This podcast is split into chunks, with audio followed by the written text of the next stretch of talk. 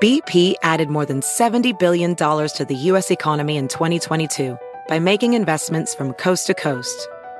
Investments like building charging hubs for fleets of electric buses in California and starting up new infrastructure in the Gulf of Mexico. It's and, not or. See what doing both means for energy nationwide at bp.com slash investing in America. Everybody in your crew identifies as either Big Mac Burger, McNuggets, or McCrispy Sandwich. But you're the filet fish Sandwich all day. That crispy fish, that savory tartar sauce, that melty cheese, that pillowy bun. Yeah, you get it every time. And if you love the filet of fish, right now you can catch two of the classics you love for just $6. Limited time only. Price and participation may vary. Cannot be combined with any other offer. Single item at regular price. Ba da ba ba ba. It's Friday, March 21st, and you're listening to Inquiring Minds. I'm Chris Mooney. And I'm Indre Viskontas. Each week, we bring you a new in depth exploration of the space where science, politics, and society collide. We endeavor to find out what's true, what's left to discover, and why it all matters. You can find us online at climatedesk.org, and you can follow us on Twitter at Inquiring Show and on Facebook at slash Inquiring Minds Podcast.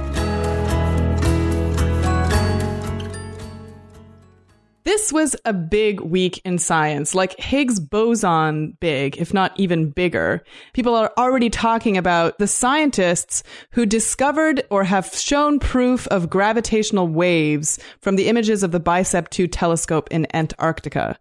So these data are actually the first direct evidence that the theory of inflation that describes what happened just after the Big Bang is exactly right. In order to help us navigate through the data and the complicated ideas that are coming out of these data, we invited Phil Plait, who's also known as the bad astronomer. He's an astronomer, a skeptic, a popular science blogger, and the author of two books, one called Bad Astronomy and another called Death from the Skies, that enumerates all the things in the skies that could harm us in different ways.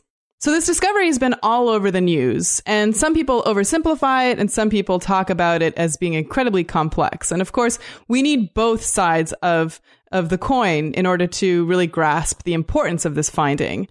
So if you first read about these results and you don't know anything about the fundamental questions in experimental or theoretical physics, it's hard to see how really relevant or how big this discovery is. So we need someone who can take us through those models and through the implications of these data in order to grasp the significance of the discovery. And that's really a great strength of Phil's. So he's able to show us and to put into context the discovery of gravitational waves from BICEP 2. And here's a clip of him doing just that.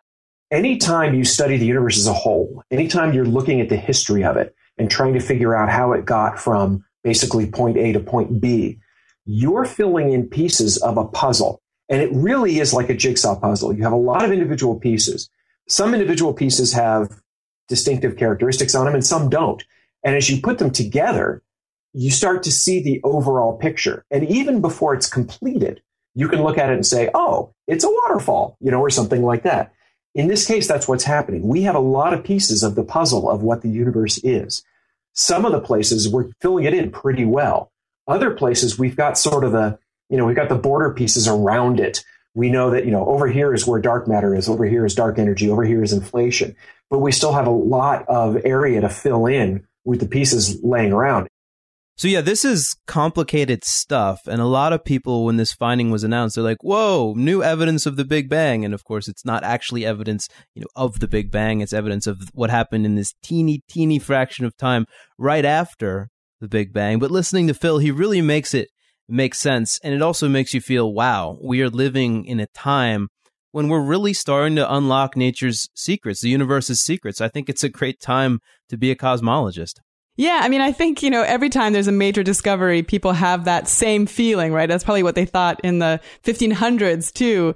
Um, but I also think that there is a danger of either oversimplifying or just getting the science wrong um, when it has when something a discovery like this has so much media attention and you're right i've already read people simplifying it to hey proof of the big bang finally um, but of course the cosmic microwave background radiation has already been proof of the Big Bang, as it were. And now we're kind of filling in the details of what happened afterwards, which in some ways is even more interesting because it really tells us directly how matter came into being.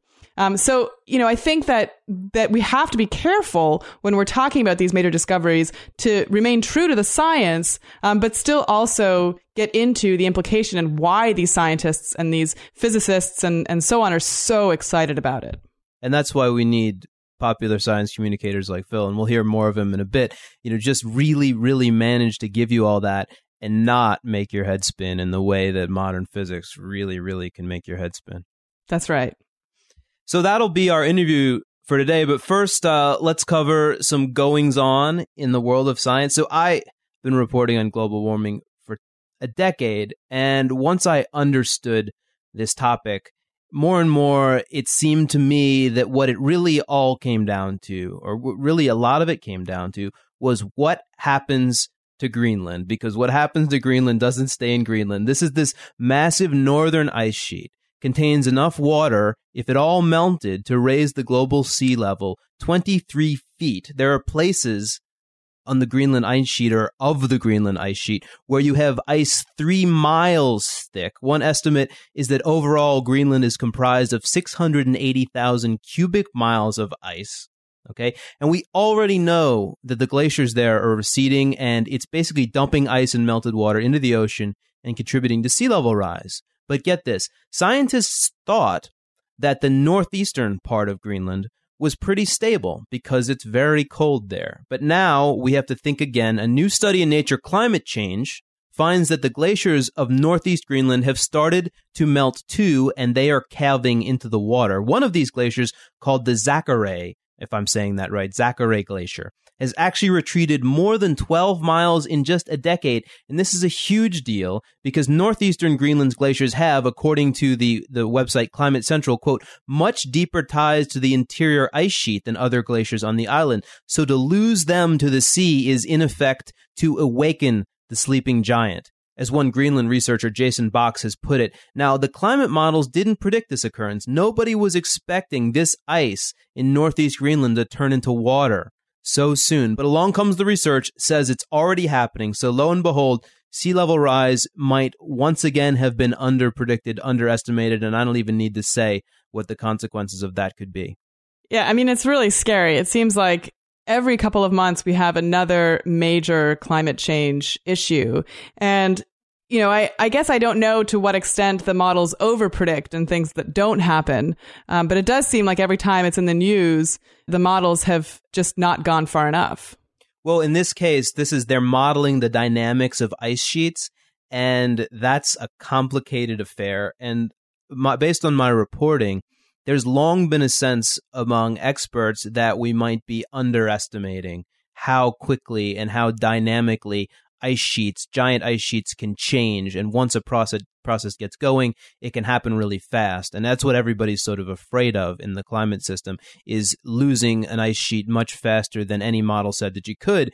And so that's sort of the subtext behind this new finding is that, okay, the models might have been a little bit too optimistic. A lot's been happening here. We didn't know that it was going to be happening this fast. And everybody's like, whoa, uh, what does that mean? And uh, you know the big the big issue is will climate change surprise us to the to the to the upside or the downside or to you know to the to the more warming and more consequences versus less warming and less consequences? This is one of those stories that says more warming more consequences. Well hopefully we'll start to see some of this being uh, affecting policy very soon because it, it does feel like we're almost too late to the party. Yes unfortunately so.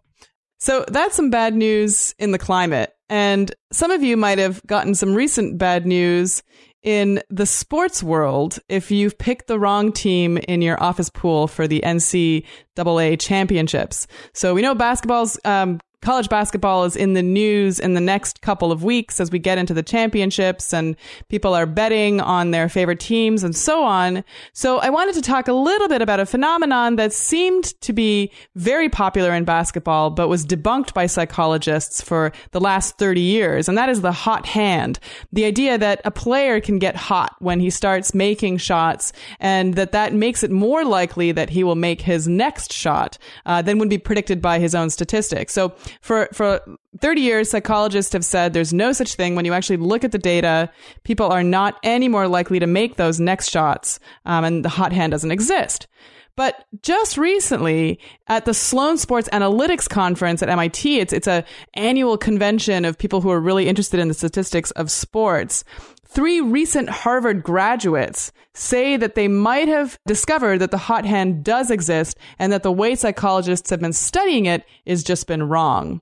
So these three students, or graduates, I should say, Andrew Bocskocsky, it's a, it's a mouthful, John Ezekowitz, and Carolyn Stein, looked at not only the percentage of shots that people make once they've you know, ha- once they've started making shots in a row, but also the difficulty with which those shots are taken. So up until now, people have just assumed, well, if you've got a hot hand, say you're, you've, you know, you've, you've made a bunch of layups, then you're likely just to make another set of layups or, or et cetera. But it turns out that if you feel as though you've got a hot hand, then you might be more likely to take the more difficult shot, you know, to become a little cocky and shoot when maybe you wouldn't have in the past. And so you know, those shots are more difficult. So we need to incorporate this variable of difficulty if we're trying to analyze the hot hand.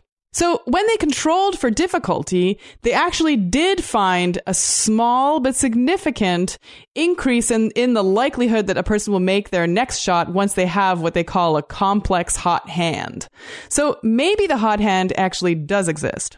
Does exist, but I was looking at this and at least as reported by the Wall Street Journal, what they're finding is that uh, you're I'm quoting from the story. You're 1.2 to 2.4 percentage points more likely to make your next shot if you've made several in a row. I mean, that's not much. That's not what the player who thinks he or she is hot is actually thinking. They're thinking, I can't miss, right? So they're still maybe a little bit, um, I don't want to say deluded, but they might still be not understanding what's going on.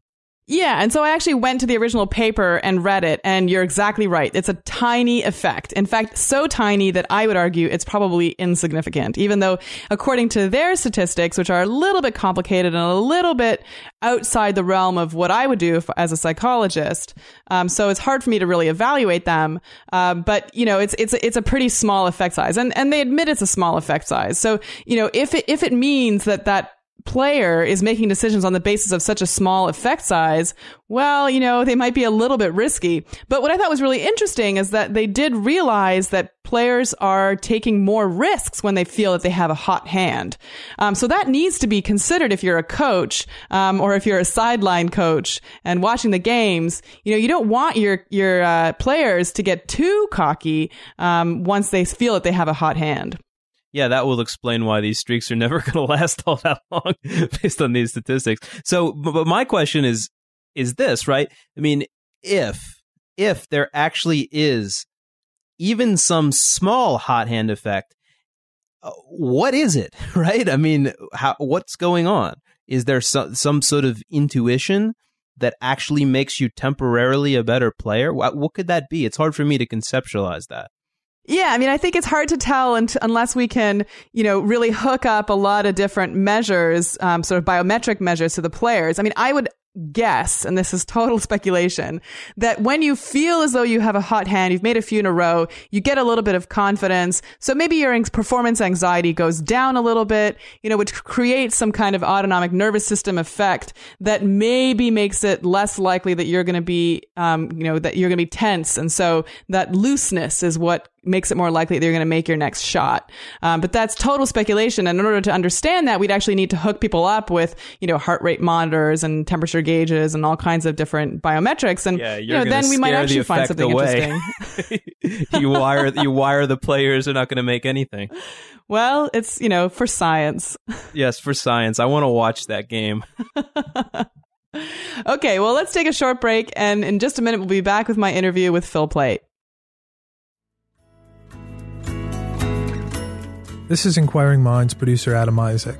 Six months ago, yesterday, we launched this podcast. Since then, 26 episodes later, you've downloaded us over 750,000 times. When we started the show, we didn't really know what to expect, but the reaction has seriously blown us away. It really does mean a lot to us that you continue to listen, and it shows, I think, that there are plenty of us out there who care about science and its impact on the world. We don't just do this show because it's fun and we get to talk to smart people, though that doesn't hurt things. We try to cover things that are important, and we hope that shows.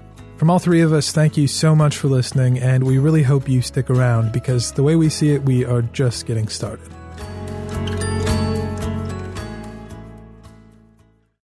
Welcome to Inquiring Minds, Phil Plait. Hey, thanks for having me on. So, I first want to ask you what maybe a lot of us out there are wondering. What is the difference between a cosmologist and an astronomer? Well, a cosmologist is the person who takes care of your makeup, and an astronomer gives you your horoscope. I think that's the the actual difference. Uh, yeah, there are a lot of different you know versions of people who study the sky. So an astronomer is sort of a generic term for anybody who does that. An astrophysicist uh, is a little different. That's somebody who actually applies the physics and all of that to what is seen in the sky. And then you have a cosmologist which is someone who studies the universe as a whole. In other words, uh, it's not just looking at the universe, you're actually studying how it began, how it's changed over time, what's going to happen to it in the future. And so your background is in astronomy. Yes. So what drew you to study the skies? Uh, wow. Basically, the skies themselves. I just think that uh, it's an amazing, well, okay, as an adult, I look back on it now and it's obvious, right? It's just uh, an amazing thing. It's, it's all of the, the beauty and, and the astonishing events that are going on stars being born, stars dying, planets swirling around their stars, galaxies moving around, the universe itself. Everything about it is phenomenal. And you, are dealing with the biggest questions that humanity has ever tackled. Literally, how did we get here? Where are we going? What's our place in the universe? These are the biggest questions we have, and astronomy is the way to answer them. Well, or at least uh, a, way, a, a, way to tackle them, a way to approach them, and uh, by by applying the math and physics, and certainly the philosophy that we deal with in astronomy, uh, we are attempting to tackle those questions. Now, when I was a kid, you know, this stuff is just cool, right? It's beautiful. I saw Saturn through a telescope for the first time and I was hooked. And there's still that that draw, that that compulsion to to look through a telescope to examine the gorgeous pictures. And for me, that's you know that that appeals to the artistic nature of the brain, and that's just as big a deal as tackling these big philosophical questions. And the interesting thing is that, of course, now we know that what you're looking at in the sky is something that happened a very long time ago because it takes so long for that light to reach us. And so this week we have an even greater distance that we have covered in terms of time with this new discovery by Bicep 2. So tell me a little bit about what Bicep 2 has discovered and its significance. Yeah, a little bit. Uh, sure. this this story is very interesting, very cool, but also really complex. You know, we're at the stage now of cosmology where we're not really guessing so much anymore. We're making detailed measurements, and it turns out the universe is very complex, very complicated, and to even understand where to where to go with some of these new discoveries means you need a lot of background information. It's not like we found a new planet that's about the size of the Earth. You know, you can explain that quite simply. When you're talking about cosmology, a lot of the times it's uh, a little bit uh, a little bit over the top. So let me give this a shot. Now we've known for roughly a century that the universe is expanding, and that means that things are getting farther away from us all the time. Well, you can you can turn the clock backwards and let it go uh, into the past, and what that tells you, if the universe is getting bigger now, in the past it must have been smaller. And at some point, the universe must have been all compressed into a single point. And we call that moment when that happened the Big Bang. And it, it, that's a colloquialism. It's not the most accurate description, but hey, let's go with it right now. It's, it's, a, it's an easy way to remember that. Now, it turns out that happened about 13.8 billion years ago. And we can we can study by looking at the universe now, looking at the chemical compositions of stars, the arrangements of galaxies. We can understand a lot about what happened in the universe very early on because that's when a lot of this stuff first got its start. It's kind of like studying a baby right after birth and saying, "Oh, you know, it's this kind of this kind of human being and and what their health situation is." That's that sort of thing. And you can extrapolate into the future. Well, in this case, we can extrapolate into the past. Well, astronomy does us a big favor. Telescopes are time machines. Because the speed of light is finite, something really, really far away gives off light, and that light takes a really, really long time to get to us. So the farther away we see something, the further back in time we're looking. Now, in this case, we're looking at light left over from the Big Bang that was basically created a few hundred thousand years after the moment itself. But that light has the imprint of earlier times on it. That's what this big discovery is. We know, or we thought for a long time, that right after the Big Bang, and I mean the tiniest fraction of a second after the Big Bang, the universe underwent this sort of hyper expansion, this tremendously accelerated expansion. We call it inflation. And this was brought up for a lot of reasons. It explained a lot of stuff, but we didn't have direct evidence for it. One of the predictions of inflation was when the universe expanded rapidly, we'd be able to see some of the effects of that on this background light that we see that was created hundreds of thousands of years later. One of these things that was predicted were these things called gravitational waves, which is literally an expansion and contraction of space itself, kind of like a, a wave moving down a slinky. And this would leave its imprint on that light in the form of, I, and I, yeah, I hope you're following all this. Oh, right? yeah, it's great. It, it's in the form of what's called polarization. And that's just basically sort of changing the way the light moves through space. And this has been predicted for a long time. It was a very specific type of polarization that was predicted. There are different kinds, different flavors of it. And what BICEP 2 did uh, in Antarctica was look for this particular kind of polarization. And it took three years. They had to do a huge amount of analysis on this data. And basically, the, the to skip to the end after all this, uh, is that they found it. Uh, eh, the, the polarization signal was there. It was strong. It was stronger than they expected but it was pretty much just like the uh, predictions of inflation had said, which means that we now have direct evidence after the fact, not not before the fact. Not you know we came up with the idea of, of inflation to explain some things. Now it made predictions. These predictions have been verified. At least one of them has, and we can actually investigate the conditions of the universe as it was literally 10 to the minus 35 seconds after it was born. So whatever fraction of a second that is numbers, one trillion, trillion, trillion, trillionth. Um, and that's only a factor of, that's 48. So I probably got that wrong. But you know what I mean? It's like a trillion, trillion, trillion. That's 36. So don't you love doing math on the fly?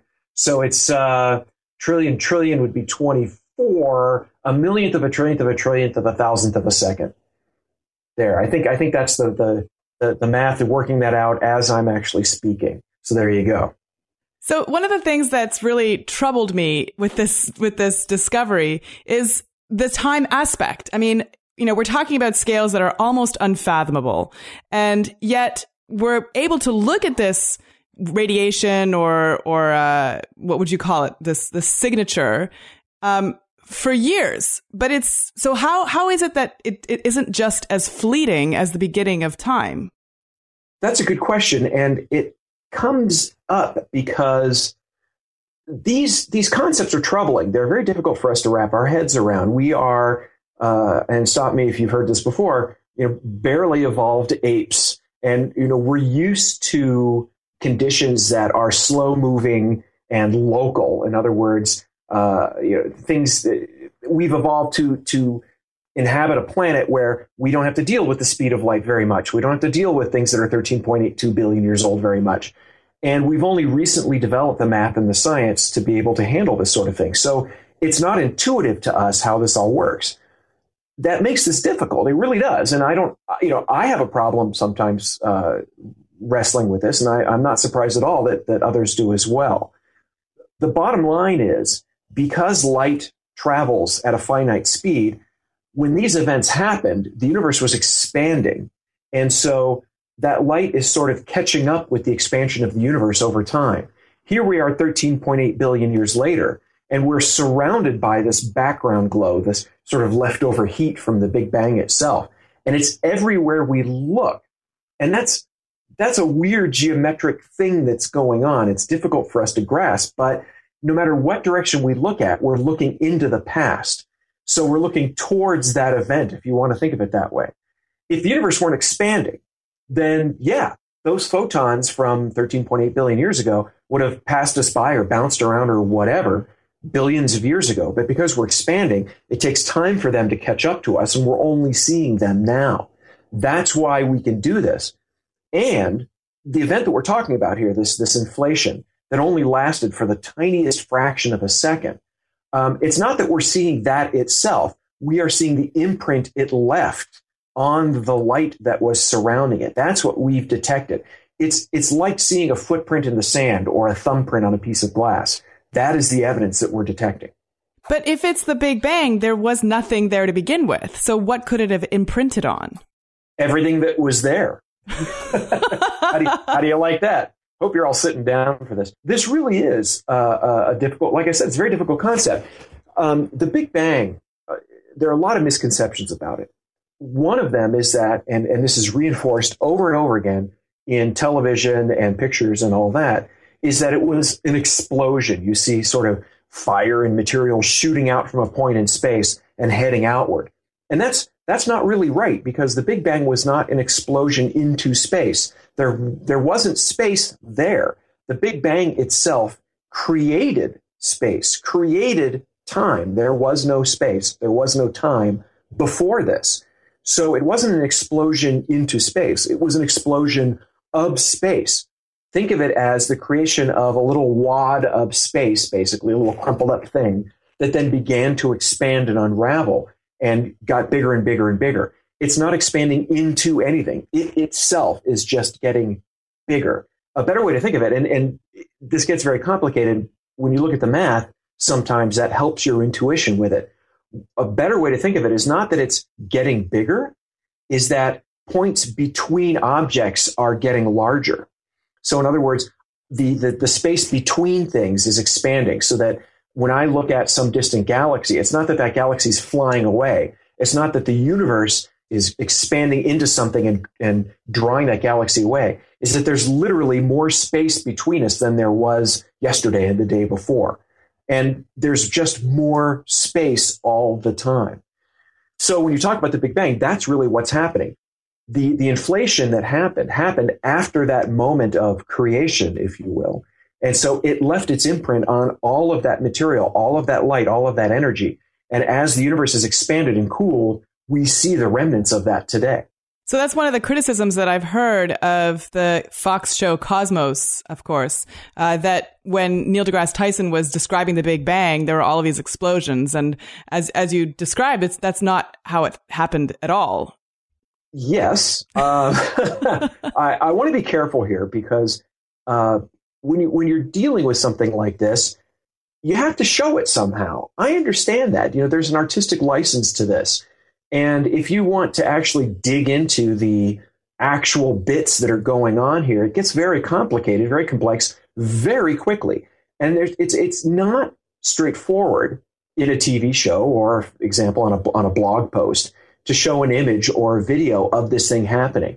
So I do understand that shortcut of showing an explosion. I complain about it because I don't like it, but uh, I have to kind of live with it for years, astronomers in the science communication and, and, outreach game have tried to come up with some better way of showing this. And short of just not showing it as an explosion, I don't know what to do because it's just, it's really that hard to show. Well, I do like your analogy of, of, you know, or the, the fact that it's the space that's increasing. So, you know, we could just take away the, the fiery bits and just show that kind of an expansion.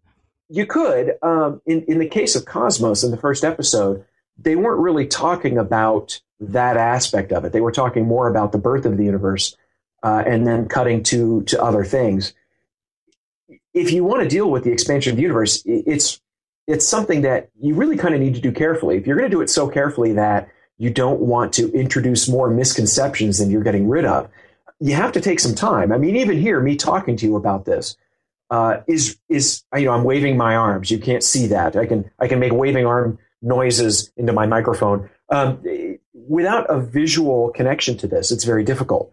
Um, even verbally, even on paper, it takes a lot of words and it's a lot of very unfamiliar concepts. We just don't deal with this stuff in our puny little brains terribly well. And that makes this very difficult to swallow.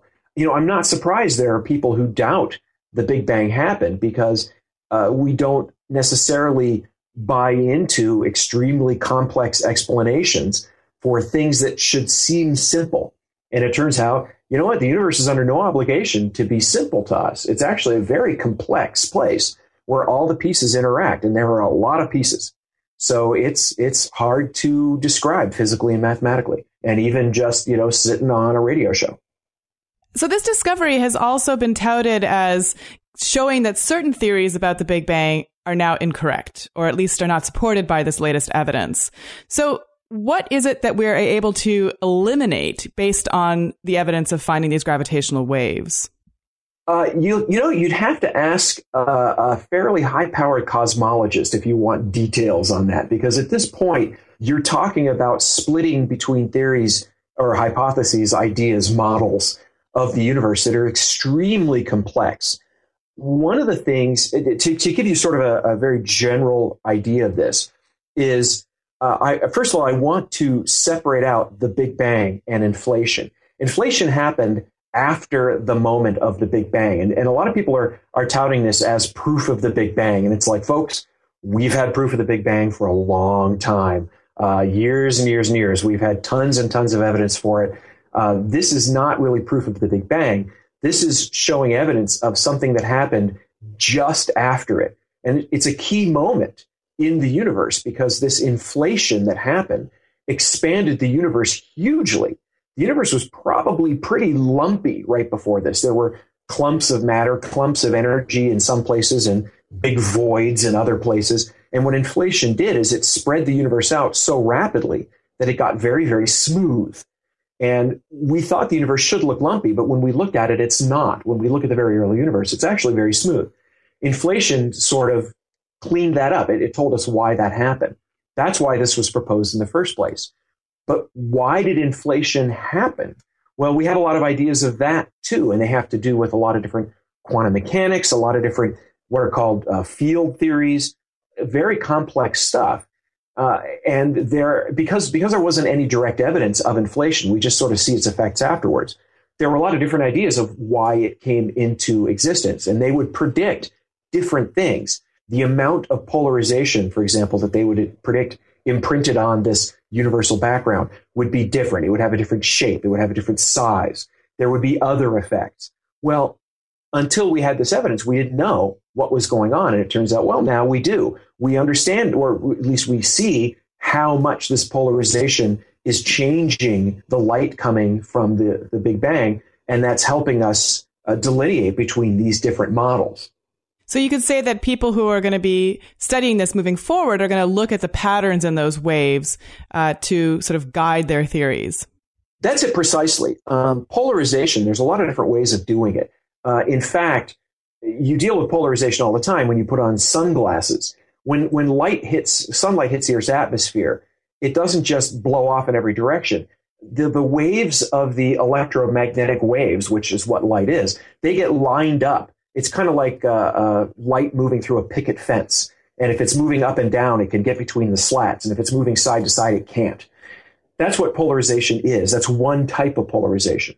There are different types. And this type of polarization that we're talking about here is actually a twisting. It's a curling of the light, of the basically the electromagnetic vector of the light waves, if you want to be a little bit more technical. That's what they're studying. And, and the amount of this twisting and, and over what scale on the sky that this thing is, is showing itself. That's what's going to be used to be able to differentiate between the different theories of inflation. So I've also read that this particular finding seems to bring the ideas of gravity and quantum mechanics a little bit closer together, at least with Einstein being touted as, as having been right all along. So can you describe a little bit about how the how quantum mechanics and gravity now seem to be more aligned? Yeah, this is a pretty interesting and, if true, exceptionally profound piece of uh, of evidence that will tie relativity and quantum mechanics together. Now, these these are two of the most successful scientific theories of all time. Uh, relativity describes uh, gravity and mass and time and how they interact uh, on scales where things are moving very rapidly or where gravity is very intense. And we know it works. It's it's been shown to be successful over and over and over again. Quantum mechanics is again extremely successful. It is the theory of how subatomic particles interact, basically. We know this works because we have atomic weapons, we have atomic power, we have computers. Computers work on quantum mechanics. The problem is relativity and quantum mechanics on many scales don't talk to each other and don't play with each other well. You would predict one thing with relativity and another thing with quantum mechanics, and they, you know, we we know both of these uh, ideas are right, and yet they predict different things, which is a, a problem. We don't think that either of these things is wrong. We think that there may be some grander theory that is an umbrella that encompasses both of them. That when you look at it the right way, it's like, oh, I see. Now it turns out they were predicting the same thing. It's similar to uh, relativity and Newton's old mechanics, where you would predict the way a planet orbits a star using Newtonian mechanics, and you get a slightly different answer than you would with relativity. But it turns out, well, in relativity, you're, you're accounting for more factors than Newton doesn't. And when things are moving slowly, Newton's right. When things are moving rapidly, Einstein's right. Same thing going on here. So, with that preface, quantum mechanics is, ba- is the basis of inflation. You're talking about fields and particles and all of that stuff that's in the realm of quantum mechanics. That's what sort of instigated inflation itself. What was generated by this event were what are called gravitational waves. And this is one of the predictions of relativity. We know these exist.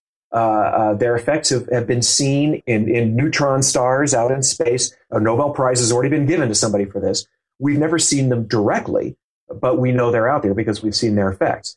So the uh, the evidence that we just found using BICEP 2 is the, uh, is the imprint of gravitational waves on the universal background. These gravitational waves were created when inflation occurred. Inflation occurred because of quantum mechanics. The gravitational waves occurred because of relativity, which means that relativity and quantum mechanics are connected uh, somehow way back then when the universe was 10 to the minus 33 seconds years old. Now the idea is how were they connected? How do we get these two uh, theories to talk to each other better. And that's where uh, I think there is a big, big, big future in this field and studying this. So there's another major mystery though that seems to remain and that is, you know, what caused this expansion to begin with? And people point to dark energy and and we know very little about dark energy. Is there anything from this discovery that might tell us a little bit more about what dark energy is and how it operates. Beats me.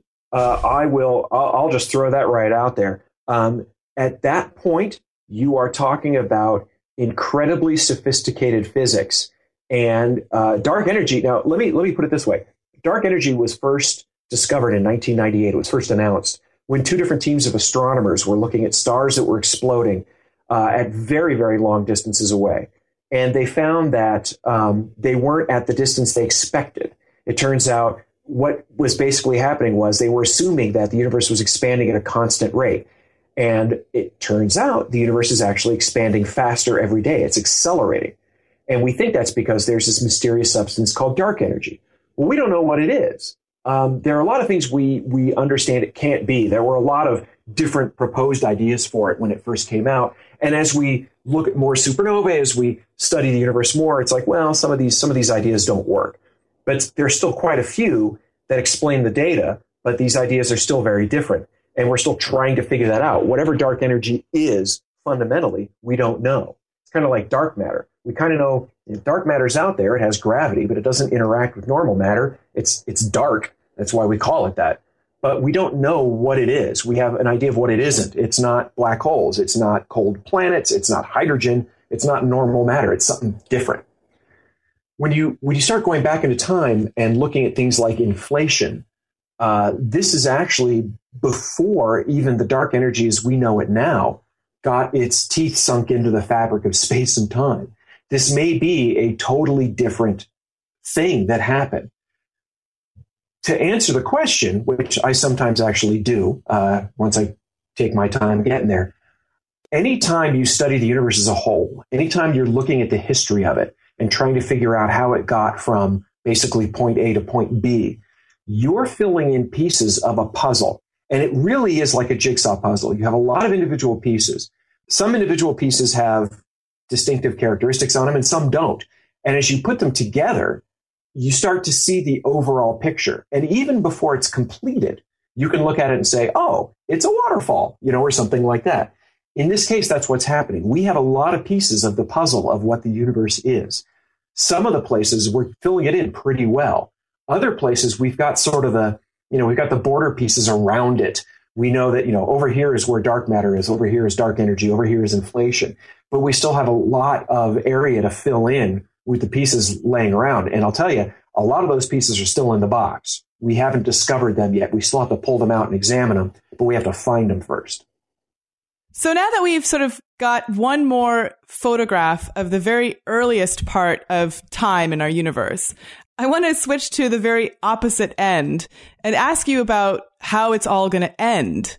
So I've heard three different theories all with, you know, really quite wonderful names, the big rip, the big crunch, and the big freeze. um, do you find any of these particularly compelling? And is there anything that we can learn from these gravitational waves that might tell us a little bit more about how it all will end? The way the universe is going to end depends on basically what it's doing now and what it's done in the past. That's that's true of anything, right? If if you eat a lot of really greasy food all your life, we, we kind of know how you're going to end, or at least, you know, we can make a pretty good prediction on how that's going to turn out. It's the same sort of thing with the universe. Um, if the universe had enough matter in it, uh, then it could possibly have enough gravity to stop its own expansion. That expansion would then reverse. The universe would start to shrink and then over time get smaller and eventually collapse back down uh, into a into a big crunch. And that was the first of the ideas that you put out there. However, it turns out it's more complicated than that because we know now that the universal expansion is accelerating because of dark energy. Now, according to what we understand of this now, that means that the universe will expand ever faster in the future and it won't it won't be able to slow down, stop, and turn around and become a, a big crunch. So at the moment, the way we understand things, the big crunch is sort of out of out of play. It's not going to happen. So is it just going to expand forever? Well, yes, we think so. However, there are a couple of different ways dark energy could work. One of them is that it's a basically it's a component of the fabric of space and time itself. And the bigger space gets, the more dark energy there is. And the more dark energy there is, the faster space expands. And the faster expands, the more dark energy there is. And you can see that this won't end happily. The universe will expand so rapidly that it won't be able to stop itself and it'll tear itself apart. Literally, the fabric of space and time will disintegrate. Um, that's called the Big Rip. Uh, I don't think right now, the way uh, we understand dark energy, that's going to happen. But this is still early on in the game, so we don't really know. I, I'll say that. But it does seem more likely that dark energy is just a, uh, a supply of stuff like matter. There's a certain amount of matter in the universe. There's a certain amount of dark energy. Right now, it's sort of pushing on the universe, making it expand more rapidly every day. But what that means is instead of tearing itself apart, the universe is just going to get bigger. And as time goes on, it's going to get cooler because uh, basically you can treat it like a gas. And when a gas expands, it cools off. Um, 13 billion years ago, the universe was very hot, and now it isn't. It's, it's at about three degrees above absolute zero. Well, you know, in a trillion years, uh, there won't be any more stars. The gas in the universe will be used up all the stars will be dead and the universe will get dark. And then there will be uh, long stretches of time where not a lot of interesting stuff happens. Eventually, even black holes will evaporate, we think. That's a very complicated quantum mechanic effect called Hawking radiation. Uh, Steve Hawking came up with that. Steve, like I know him, Stephen Hawking uh, came up with that. And, you know, in a googol years, something like that, 10 to the 100 years, even the black holes will evaporate and there will just be nothing uh, very thin, dark soup of material uh, stretching on forever.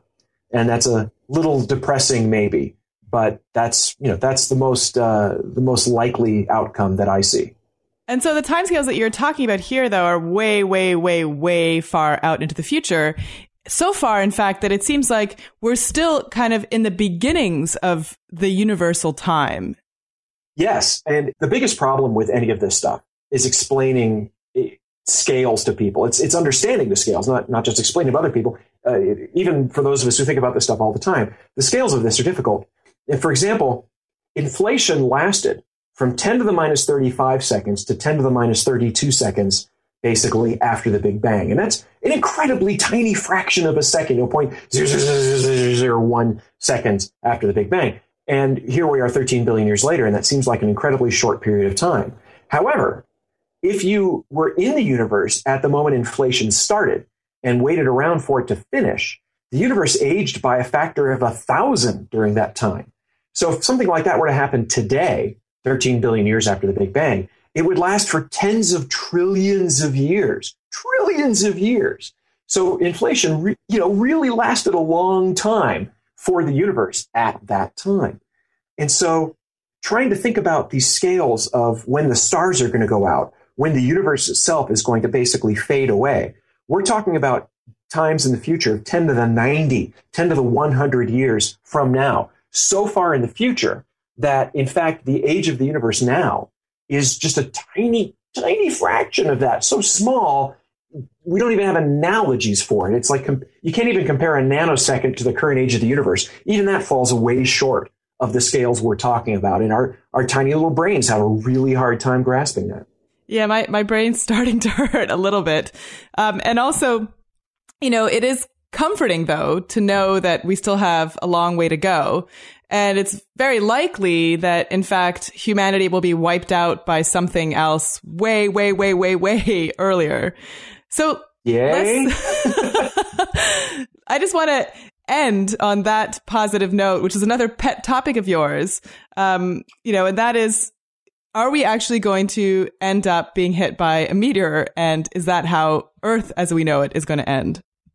Um, yes and no. How do you like that? Perfect. Uh, okay. We're hit by 100 tons of meteoric material every day.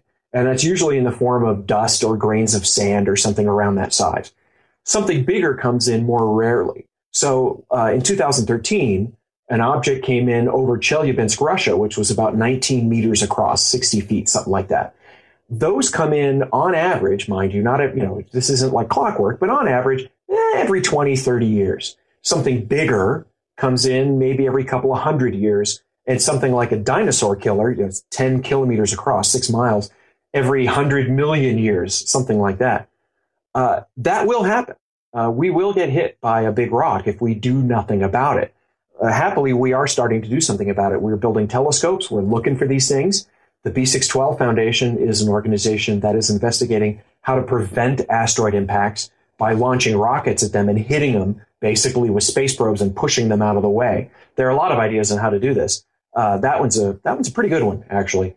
And uh, if we take this seriously, uh, in in 20, 30, or 50 years, we could actually guarantee that we'll never get hit by something big enough to wipe out our civilization, which means that for the foreseeable future, as long as human beings have a space program, we can save our civilization. Wow, that is the most hopeful explanation of that problem that I've ever heard. So thank you. I think it. Well, I think it is hopeful. There, you know, asteroid impacts are scary. We need to take them seriously. But if we do take them seriously, it's like going to the doctor. You know, if you take your situation seriously, you can set up some preventative medicine and prevent, hopefully, something really bad happening down the line we can do that and we're doing it. Well, it's certainly been a big week in science, and it's given us all a chance to ponder these amazing philosophical questions. So, thank you for helping us navigate that swamp, Phil Plait. thank you, Indre.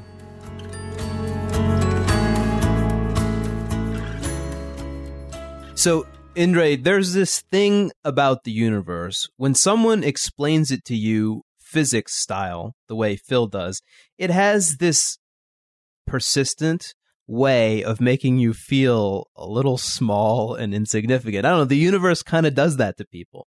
But on the other hand, when you wake up and realize, wow, we're actually able to decode what happened, to quote Phil, literally 10 to the minus 35 seconds after the universe was born, uh, that isn't insignificant. That's pretty significant. And I think I quoted on the last show a line from Carl Sagan who said, We are a way for the universe to know itself. And the research that just came out, I think that is the epitome uh, of the cosmos knowing itself through us. It really shined through, and it does bring, I think, some of the some of the significance back. Yeah, I mean, I usually hate all of these, you know, references or er- to the arrogance of humanity that you know we are somehow very special and that we have a special place and that each one of us, you know, is is really important. You know, I think the data just don't bear that out. But of course, it's devastating to think that that's not necessarily true. But it is kind of mind blowing to think that if let's just say it was true that there's something special about humans because we are able to understand the universe in a way that no other being can, then it's kind of mind boggling that we are such a blip in time. And when we think about the age of the universe, we're only going to be around for, you know, a heartbeat, essentially. Um, you know, it's what makes, makes it very clear when you look at the cosmic calendar as defined or as, as, um, demonstrated by Carl Sagan and recently Neil deGrasse Tyson on the Cosmos. You know, humanity as we know it has just been around for the last few seconds of the cosmic calendar. And yet, if I understand Phil correctly, we are around during the window when we can actually look at and analyze the cosmic microwave background.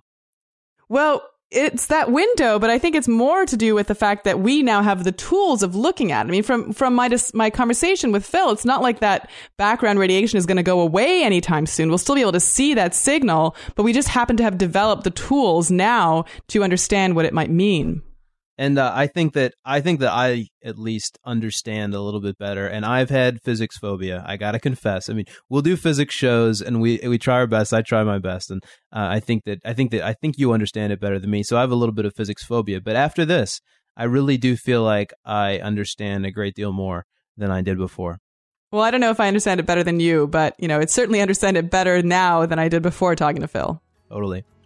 So that's it for another episode, and I want to thank you for joining us for this installment of Inquiring Minds.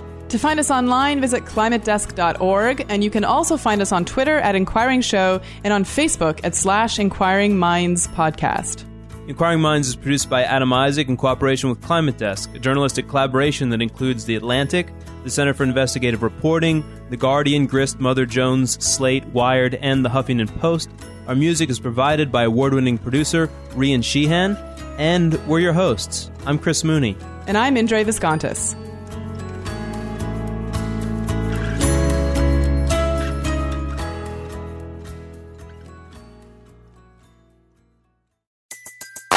Everybody in your crew identifies as either Big Mac Burger, McNuggets, or McCrispy Sandwich, but you're the filet fish Sandwich all day that crispy fish, that savory tartar sauce, that melty cheese, that pillowy bun. Yeah, you get it every time. And if you love the filet of fish, right now you can catch two of the classics you love for just $6. Limited time only. Price and participation may vary. Cannot be combined with any other offer. Single item at regular price. Ba da ba ba ba.